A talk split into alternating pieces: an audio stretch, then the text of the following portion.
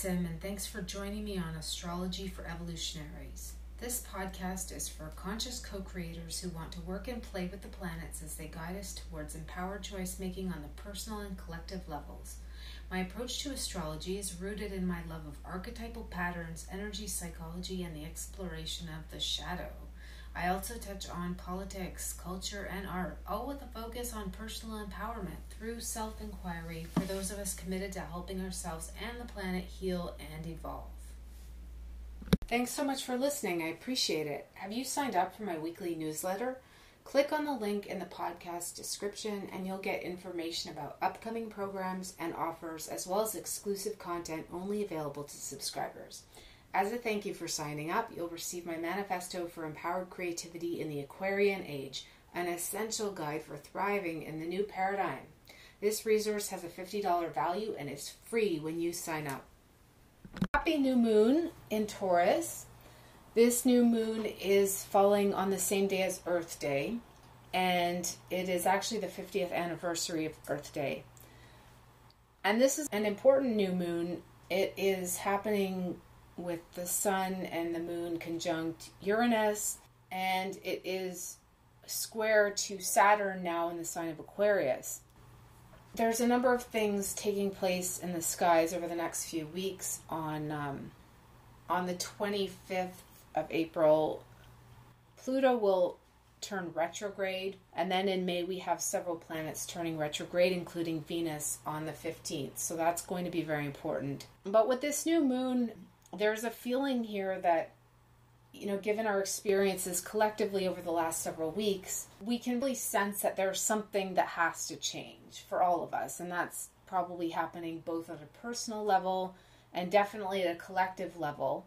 We are reconsidering our priorities and uh, what matters to us, what we value, and we're seeing how that is being reflected back to us uh, in terms of the structures of our of our world.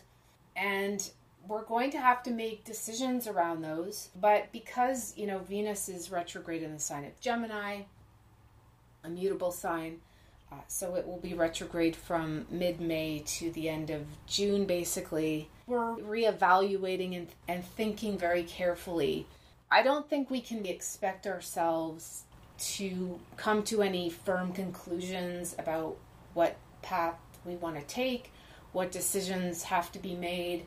This is kind of a, a reevaluating process and we're definitely in this transformative stage. That's that's for sure. So it is kind of taking it one day at a time, even one moment at a time and not putting too much pressure on ourselves to, to figure anything out.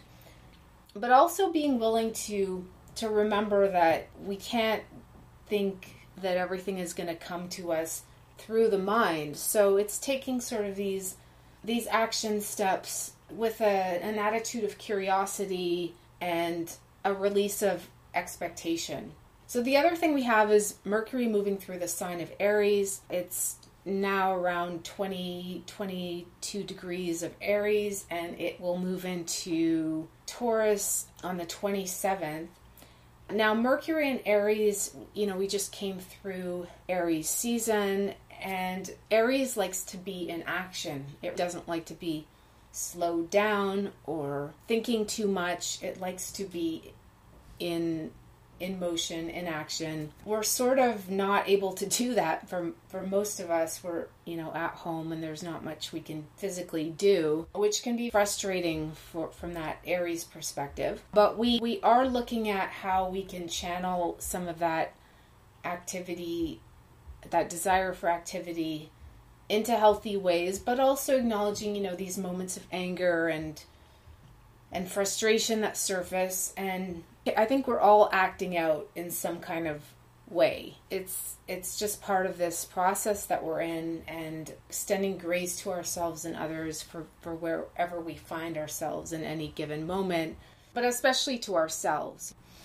You know, with this movement of of Uranus, which is in Taurus and it has been for about a year now, plus, a year and a half, our collective values are shifting. And so part of this Venus retrograde phase is looking at our values and maybe reviewing what has been shown to us over the last year and especially over the last several weeks. Uh, and we're also getting ready for the final eclipses in the signs of Cancer and Capricorn. So we have the North Node is now zero degrees of, of Cancer. It will move into Cap into Gemini in the beginning of May. This is part of the the culmination of this karmic cycle that we've been in now for about 2 years since since Saturn moved into Capricorn and then the North Node moved into Cancer. We've been looking at how history has led to our personal circumstances in the present as well as our collective circumstances. We're having to heal some of the stories that are creating uh, and recreating these these situations that we don't want. Personal inventory taking and and tending to the parts of us that want to go back to the familiar, but we know that we can't, healing those parts and remembering that we can't heal anyone. It, it's it's just not possible. It's not. They have to be responsible for, for their own healing, and that's not always easy for highly sensitive people and evolutionaries. We're sort of in this phase where we're having to get real about just how much power we have, what it consists of, you know, where we don't have power because a lot of people are feeling powerless now. And in the long run, that's actually a good thing because we need to recognize that what we may have been doing isn't working and we have to find out what does work for us. And sometimes things worked in the past and they no longer work for us. I mean, that's a big part of evolving in awareness is is understanding that yeah, there are things that we used to do that worked well. And because we're evolving, they no longer work and it's okay to to acknowledge that and to and to adopt sort of a an attitude of openness and curiosity about what's next without too many expectations. So a good way to use the next the next few weeks is to to give some thought to what is shifting for you, what what are your priorities? What is coming up for you that you know you want more of or less of? Who do you want to spend more time with? Who do you want to spend less time with? If you want to take that work deeper around your relationships, I strongly recommend Danielle LaPorte's new guided reflections on relationships. She asks amazing questions. She's one of the most insightful teachers around. You can use the links in the podcast description and check those out. And if not, you know, you can just let that be an open question about how you would like your your relationships to to shift and where you might want to to shift yourself. I hope you have a wonderful new moon in Taurus. Take care of yourselves.